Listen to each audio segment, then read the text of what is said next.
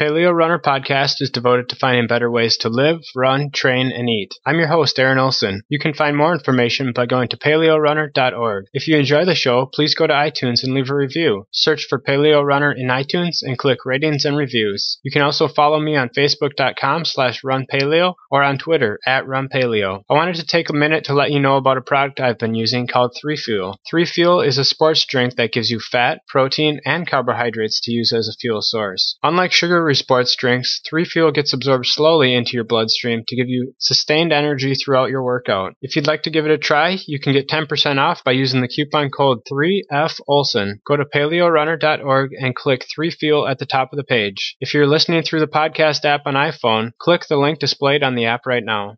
My guests today are Keris Marsden and Matt Whitmore. Keris Marsden and Matt Whitmore own a group training and nutrition company known as Fitter London and Fitter Food. They are passionate about enhancing people's lives through the power of nutrition and exercise. They run weekly classes, workshops, and group health transformations, encouraging people to adopt a more primal approach to nutrition. Keris is a nutrition geek while Matt loves cooking and being creative in the kitchen. They've just released a fantastic book, cookbook called Paleo Primer, a jumpstart guide to losing body fat and living primally. Matt and Keris, thanks so much for being part of the show. Thank you for having us, Yeah, mate. thanks for having us. Yeah, it's great to have you on. Tell me a little bit about your background. How did you guys get started with the paleo diet? You can take this one. um, yeah, basically we, uh, we we we run a fitness and nutrition company, as you've just said, and um, hang on a second. Um, I became a personal trainer about five years ago and um, launched Fit London with Matt, and we're very much about sort of exercise. Um, we're really big fans of kettlebell training. I don't know if you've ever done that. I haven't done it, but I, I've heard about it. I mean, I know what it is. Yeah, it yeah, sounds interesting. Yeah, we love it. I mean, I used to do sort of running and cycling as well, but um, I really sort of we, we did a lot of kettlebell courses and we really enjoyed it. So um, we launched um, a group training company based on on kettlebell training and, and classes running every week. And um, it was a friend of ours. Um, we were sort of interested in nutrition, but we were more towards sort of um, you know sort of standard government nutrition, public health nutrition. We thought things like you know porridge and stuff um, were, were traditionally deemed healthy. And a friend of ours in the gym mentioned paleo diet to us one day. Um, he was just in great shape, and I said, "What are you doing?" And he said, "Yeah, check out paleo diet." Um, and I went off and ordered um, Robb Wolf's book and Loren Cordain's book, and just started to read up on it. And um, instantly, we sort of changed our breakfast first, didn't we? And we went to more of um, having things like eggs um, and even sort of dinner from the night before.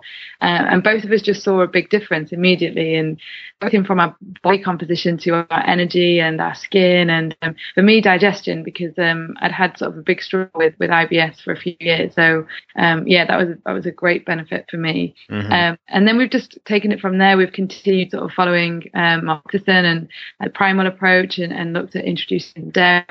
Um, and now obviously you've got some great podcasts out there and, and blogs um, and articles. So there's, we just continually evolve it really with the more that we learn about paleo nutrition. But, and it's also great that they now share a lot of information about um, sort of beyond nutrition, about lifestyle and stress and, um, and sleep health as well. And that we've really benefited from that as well. Yeah, big Mhm. time. So, did you guys go both come to paleo at the same time? Uh, Ke- Keris, Keris converted a little bit sooner than sooner than I did. I mean, I was a little bit uh, ignorant, I suppose, and I suppose it was uh, the biggest factor was there were a lot of things I didn't really want to give up because I liked them, but but at the same time, um, you know, I, I had issues myself in Mm. terms of like digestive issues, some IBS. Um, I kept breaking out in um, in rashes. I had a few intolerances to foods that I was eating in excess, and uh, yeah, eventually I kind of um, just took Keris's, advice, and within five days I felt the difference. Wow. And, and that was it. I mean, once I felt as good as I felt within the first week, there was no way I was turning back. You know, I mean, yeah. my, my bloating had gone, I, my energy levels were through the roof, and yeah, and I, the rest is history. I've never looked back. Yeah. Yeah. It's pretty amazing how powerful it is when you just change a few things about your diet, tweak a few things, how powerful it can be and how you, how you feel and perform and, and things of that nature. How did you guys go from just being paleo enthusiasts to coming up with the idea of writing a cookbook? Um, because we run a, group training company and we have sort of um, individual clients as well, um, we started to take all of those on a, a sort of primal journey with us. Um, Okay. And we noticed a few things that um, are sort of barrier to, to them changing, and some of it was not fully understanding uh, why we were sort of encouraging them to eat that way. Um, you know, it's fine for us; we read all the books and we're sort of involved in this all the time, but it was some of the concepts were a little bit hard for them to grasp. And then the next thing was that they, I suppose, simplified it and just thought we were saying eat meat, eat meat all the time, meat and fish, um, you know, and salad. And it's not really like that because when you look online and, and some of the books we were reading, there's, there's some really great sort of recipes and, and people have got really creative with paleo nutrition. Mm-hmm. Um, and also ourselves, we'd got, um, we worked long hours and we got good at some really quick, simple um, sort of meals in minutes. And we actually just started to write it for our clients. Um, we just started to put together, I think we said we'd do about 50 recipes for our clients uh, with a bit of information about why to eat that way um, in a little ebook. And we showed it to a couple of friends, and, and one of them said, That's not an ebook, that's a book. Um, mm. I'd got a bit carried away with the uh, nutrition information, I think, and Matt got a bit carried away with the cooking. So it just it was getting bigger and bigger and bigger, and and yeah, they sort of planted the seed that you know, we could go off and actually try and get this um, turned into a book, and that's what we did. Okay. Yeah, you know, I really like how you mentioned that the you came up with this idea of meals and minutes and well the first thing when i got the book is it's printed on sort of like notebook paper and it has a ton like every page has a picture on it which is great some cookbooks don't have a lot of pictures but this and the way it's printed and the way it's laid out just really makes me want to try a lot of the different recipes that you have in here and they seem so simple to make um, yeah, I mean, how, we, we, we wanted to go for a bit of a we wanted to go like for a bit of a, a, scrapbook or you know notebook kind of feel with the book. You know, we wanted it to be quite homely and people the impression that we'd almost handwritten it, if you like. Mm-hmm. Um, and what you mentioned just there, one of our pet hates is cookbooks that have that don't have pictures. Right. We, we, think it's so important to have like a really nice picture of, of what it is people are about to, to you know take the time to cook. So we, we made sure we had a picture for every recipe, didn't we? Yeah, that was non-negotiable. Mm-hmm. So your book is called The Paleo Primer. So tell me a little bit. What is it? If someone's just tuning into this podcast for the first time, give me a, a, quick overview of what you think was so beneficial. What is it that helped you feel better and get rid of your IBS and and just perform better in the gym? What are what are some of the basics? Well, I mean, because obviously the the initial thing for me was cutting out a lot of the processed foods. Um, you know, I, whilst I felt I was being healthy and eating wholemeal pasta wholemeal bread, uh, things like that. You know, actually they they were causing me good. Mm-hmm. Um, so I think you know just dropping out the the processed foods, uh, replacing it with really good quality like single ingredient whole foods, and and just be, being a bit creative with the you know with with the recipes that you make. It doesn't need to be complicated. You know, just getting some good quality meat or chicken and whacking it in a pan with a load of vegetables and some spices and a good quality oil, and you know it tastes really good and is completely natural. So for me, I wouldn't say the transition was easy, um, but you know, I just kind of took it step by step. Like as Keris mentioned earlier, I'd start off with breakfasts and then uh, saw it as a bit of a challenge to be a bit more creative with our evening meals and finding ways to replace those those food groups like pasta and bread, uh, you know, with more natural food sources. And I mean, like I said, it's when you experience the benefits. It, I don't know. It's, it's, it's it's that feeling actually knowing that what you're doing is working that it just mm. made it really easy for me. Mm-hmm. Yeah, I think also I was going to say that um, the, the foods that you're eating are the most nutrient dense foods. That's what the paleo diet is is is pretty much about. So that's why you start to feel they're foods that support you know good gut health. They're foods that nourish your skin, and they're foods that you know can be easily um, you know sort of absorbed for energy. So that's why a lot of people experience you know benefits in in, in sort of every aspect aspect of their health when they switch to this mode of eating. Mm-hmm. Well, let's get into some of the meals. Tell me, pick out a couple of your favorite meals. Um, one thing that I really piqued my interest was um, the Scotch egg. I've never, I've never made one of those. I've had one one time before and it was amazing. Um, how does that, what is that process like? And then tell me a couple of your guys' favorite meals. It's so funny you mentioned the Scotch egg. Everybody mentions the Scotch egg. it's, it's, um, I mean, do, do you guys ha- have Scotch eggs in America or? Uh, there's, there's a pub in Minneapolis where I am and they have them, but that's the only place that I've ever seen them before. Okay. I mean, they're, they're, they're pretty big here in the UK and, um, I, I grew up on them. My, my nan used to cook them all the time. Then my mum used to cook them. And so, uh, I mean, traditionally they're not that healthy. They're, they're coated in breadcrumbs and then they're deep fried more often than not. Uh, whereas we, I mean, as you can see in the book, we we coat them in uh, ground almonds and we oven bake them. Mm-hmm. So uh, I'd actually say that is one of my favourite recipes in the book, mm-hmm. just for pure ease. You know, you can cook you can cook those in bulk. They're great as a breakfast. They're great as a snack. You know, they're even great as a quick dinner with some salad or some vegetables. So yeah, it's definitely one of my favourites, as well as the the man maker pie as well. Because again, you can just cook it in bulk and you can freeze a load or whack it in Tupperware boxes and have for lunches throughout the week. Okay, okay. How about you, Keris? Um, tell me one of your favorite meals. Um, well, you know, if, if I'm if I'm being good, I'd say something. Um, one of the fish dishes, and uh, you should try the mustard seed salmon. That's been really popular with um with our clients and, and some people on our page. Um, but if I'm being honest, then it's going to be something from Cheats of Champions. So probably chocolate macadamias or um, any of the brownie or the cake recipes or the, the chestnut brownies. Um, you have to give them a try. They're really good. Okay. Yeah, I love that chapter, how you entitled it Cheats of Champions. Um, people think that when you go on a paleo diet, that it's at least people I've talked to say, you know, I could never do that. It's uh, it's, it's too depriving of uh, you know, the tasty foods. But you know, some of the things you have on here, uh, like plum cake and dark chocolate almond cake. How do you go about incorporating a, a paleo approach to these more dessert-like items? Um, well, a, lot of that came from um, my mum. She's um, she's great at sort of baking cakes, and and she um, will take sort of standard recipes for things, and then and we'd have a little bit of a chat, and I'd say, oh, we could use coconut flour, or we'd use almond almond flour, um, any of the nut flours really, and then swap in honey instead of refined sugar, or even coconut sugar. Um, and and we still sort of say to clients, um, it's about sort of getting as many nutrients into it. Even though it's a cake, you know, you can get use butter and, and get some good nutrients in there. And then the rest is about um, portion control and maybe just not having them as a daily thing, obviously. So um, yeah, we just try and keep them to the weekend if we can, or, or after a hard workout, it's probably best. Mm-hmm. One of, from uh, one of the healthy snacks that you mentioned are, or that for the recipes that you have in the book is homemade kettle chips. And uh, since I went paleo, I haven't had uh, potato chips anymore, but these look pretty amazing and they look like they could be a healthy snack. Uh, tell me how you came up with those. That was your idea, that wasn't it? Yeah. Um, a lot of people say they miss miss crisps. Um, well, we call them crisps here, but you call them chips. Mm-hmm. Uh, yeah, basically we um, we just started slicing up vegetables into really thin um, thin slices and putting them in the oven. And I think actually there was sort of an accident in that I wandered off and left the oven on for a bit too long. and when I came back, um, they'd gone like crisps. So we were quite happy with that, weren't we? And yeah, yeah, they definitely look, they look like kettle chips. We'll definitely put those in. Mm-hmm. Um, yeah, the key is to cook them on a really low heat for quite a long time and, and get them a little bit crispy. Mm.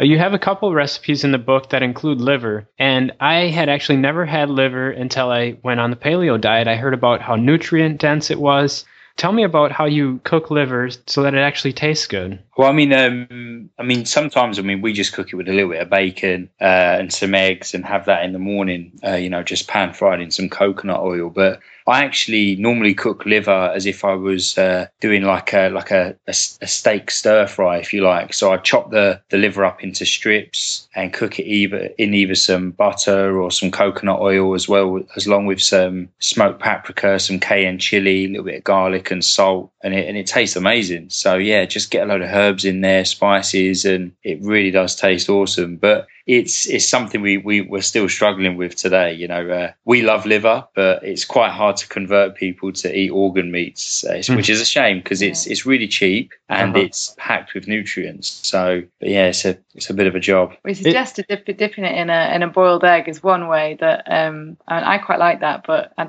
we haven't had that much success with clients, no. have we? Oh yeah, I saw that recipe. That looked great. I'm gonna try that.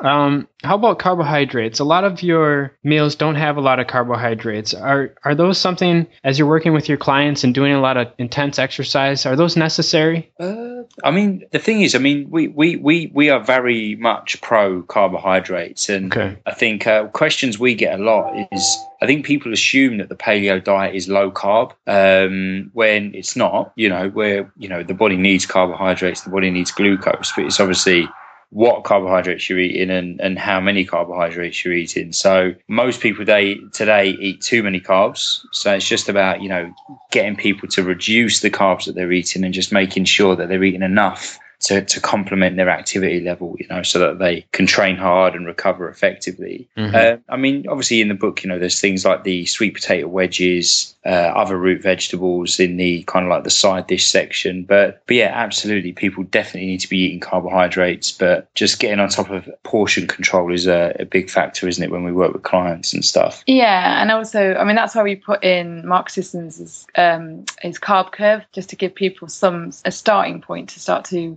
assess, you know, what their needs were and where they should um, sort of pitch their carbs, their daily carb intake. And also, um, I don't know if, if you're familiar with Paul Jaminet's work, where he Yeah. sort of suggests using um, white rice as a as a base, you know, just getting some safe starches in your diet. Um, and that was something I, I only sort of came across um, in the last year. And I definitely think when people are doing intense exercise, um, you've, you've got to start bringing those sort of safe starches in. Else, uh, you know, they tend to run into issues sort of long term. Um, there's only so long they can maintain a low carb, high fat diet and do this sort of intense exercise. Right, right. Yeah. I had Paul on the show. Actually, it was my first podcast. And Oh, yeah, he, he mentioned that, uh, you know, in his book, I think he says you, you, you need around 20 to 30% carbs. You don't need to do the traditional 50 to 60% that most Americans eat. But uh, having some amount of carbs in your diet is going to help, uh, help your body function optimally, but you don't need to overdo it. Oh, yeah, absolutely. hmm So let's talk about. You have a chapter called caffeine, chocolate, and alcohol. That's the one that I always get. Are those are those foods okay to eat on a paleo diet? Um, you know, it's, it's just individual choices. Again, it's um, what we wanted to do was just sort of um, explain to people that yeah, there's some benefits to chocolate, but you you need, really need to be looking for a, dark chocolate and a good quality one. Um, and again, it's on the I love um, Paul Jaminet's apple where he puts it in the pleasure foods section, um, and so it's just something that you have little and often um, as a treat. And same for for wine. Again, if people are, willing to source, um, well, not wine, but any alcohol, and they want to include, you know, sort of on rare occasions, and if they source good quality, there can be some benefit, um, as studies have shown. I think it tends to come more from the fact that people you know, get a little bit of a, um, a sense of, you know, serotonin from chocolate or they relax when they have a little drink. So I think that's probably where some of the health benefits come from. Mhm. Um, and yeah, in caffeine, caffeine is um, for us, you know, sort of one coffee a day. You know, absolutely fine with that when we when our clients sort of come to us and, and talk about caffeine. But you find most Londoners are having nearer to six six to eight cups of coffee a day, don't Yeah. you? Usually. So um, again, it's sort of just getting people to, to take it back to being a pleasure food and something they really appreciate and and drink in, in sort of decent quantities as well, rather than having a pint size latte every morning on the way to work. That, that's something we work on quite a lot actually with our clients is, you know, ra- rather than having, you know, alcohol, caffeine, chocolate in excess is, is, you know, changing their, their relationship with those kind of things. And like Keris just mentioned, getting them to actually really appreciate them when they do have them. So ensuring that they get really good quality coffee, good quality organic chocolate. And, you know, same goes with, with wine as well. And then actually enjoying it for what it is rather than just kind of, you know, getting two bottles of wine down you and a family size bar of chocolate, you know? Right, right. So, how are you guys able to find plenty of grass-fed meats over in London? How is that going for you? It's it's it's, it's pretty easy now. Um, Mhm. It's it, it's something that because obviously the, the paleo diet. I mean, I know it's pretty huge in America, but it's something that's only I'd say in about the last eighteen to twenty four months that started to get really quite popular over here. Um, whereas you know, go back a couple of years, it was quite difficult to get hold of of grass fed meat. Whereas now, you know, any good butchers do grass fed meat, and there's quite a lot of online uh, suppliers now that do really really good quality meat and poultry over here. So yeah, I think we're doing quite well, aren't we? Yeah, I think I mean most um, British meats are grass fed, but um, what's tending to happen is that all of our supermarkets are full of imported meats now, um, and they do tend to be. They're even labelled now that they're cereal fed. Um, so what we sort of said to people, um, like our clients and people that we've worked with, is just just check the labels. Um, but obviously, uh, we prefer that you go to a butcher and can ask a few questions about you know where the meat is is sourced from. Um, but I think we're a bit luckier than than you guys in the sense that the majority of, of um, animals are still farmed using grass um, over here.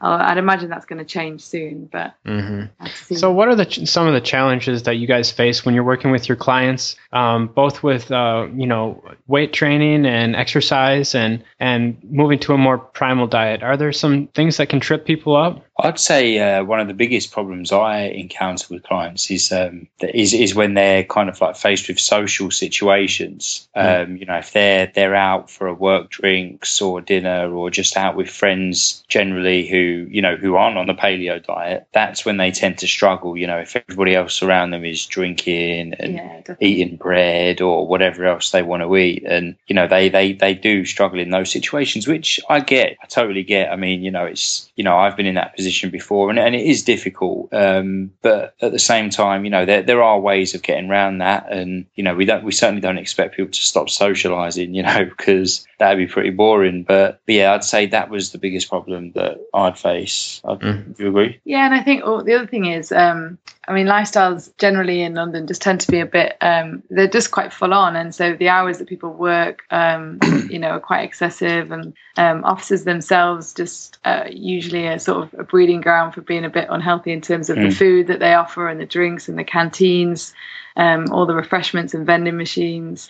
Um, often people struggle to get out of work um, on time to make a gym class, or they're asked to go to work early and have to miss their gym workout. And um, you know, in London, it's all sort of tubes and buses to get around, so there's not much walking in in, in the fresh air. So um, I think just generally city living and, and I think sort of London living just works against you um, quite a lot. But the more people sort of educate themselves and learn, you know, thanks to sort of podcasts like yours and, and others that are going out there, they're starting to make the adaptations that they need to and starting to almost insist, aren't they, that they could have, you know, sort of a lunch break, whereas they've not been had almost allowed one at work before. Yeah, Mhm. but also, I mean, something that we, I, I think, you know, because obviously we try and promote paleo as a as a lifestyle, which it is. You know, like it's something that we took on, and it's it's certainly part of our lives now. Whereas a lot of people we deal with day to day, you know, if we was to say, I don't know, put them on a 28 day fat loss plan, you know, that was going to get them absolutely shredded, you know, chances are they'd they'd commit to those 28 days, no problem. Yet when you kind of give the impression that you know they they need to make these changes for the rest of their lives, I think people find that a little bit daunting. Um, because I think that they do think the paleo diet is bland, it is boring, and they're going to miss out on all these amazing foods. So I think that's another challenge as well, is kind of actually getting people to make the changes for life, you know, rather than a, a temporary fix before a holiday or or whatever it may be. hmm So, do you guys? Uh, I know Mark Sisson talks about the 80-20 rule. Is that something that you guys use with your clients? Um, yeah, I mean, we sort of treat each client individually, and it depends if they're trying to heal um, some digestive issues or um, you know some skin problems. Then we tend to recommend sort of um, maybe a stricter uh, version of the of the diet, and if there's you know anything like autoimmune um, issues going on as well. And, and then when their symptoms subside a little bit, then they can look at sort of reintroducing some things. But um, I think um, because we've managed to write the book and show them some really creative ways to eat healthily, most people don't even need to cheat, do they? I wouldn't say, it's, you know, at the weekends, they're, they're quite happy just having, um, you know, the sort of paleo comfort foods or the cheats of champions and um, and our version of a pizza instead of getting takeaway. Um, Right, right. Yeah, especially when you've got something like Matt, Matt's Mighty Scotch Egg. You really don't yeah, need to cheat. exactly. Well, you guys, this is going to be my number one book that people, when they ask me, okay, how, I get that all the time. How do I start with the paleo diet? You know, what are some recipes? And this is just a great book. It's got a lot of quick recipes in it. So I really appreciate you guys putting that out there. And thanks so, so much for put, coming on the show today. It's been great talking with you. Yeah, Yeah, likewise, thank mate. you. Thank you for having us. It's been a pleasure. You've been listening to another episode of Paleo Runner Podcast. For more information, go to paleorunner.org. Thanks for listening.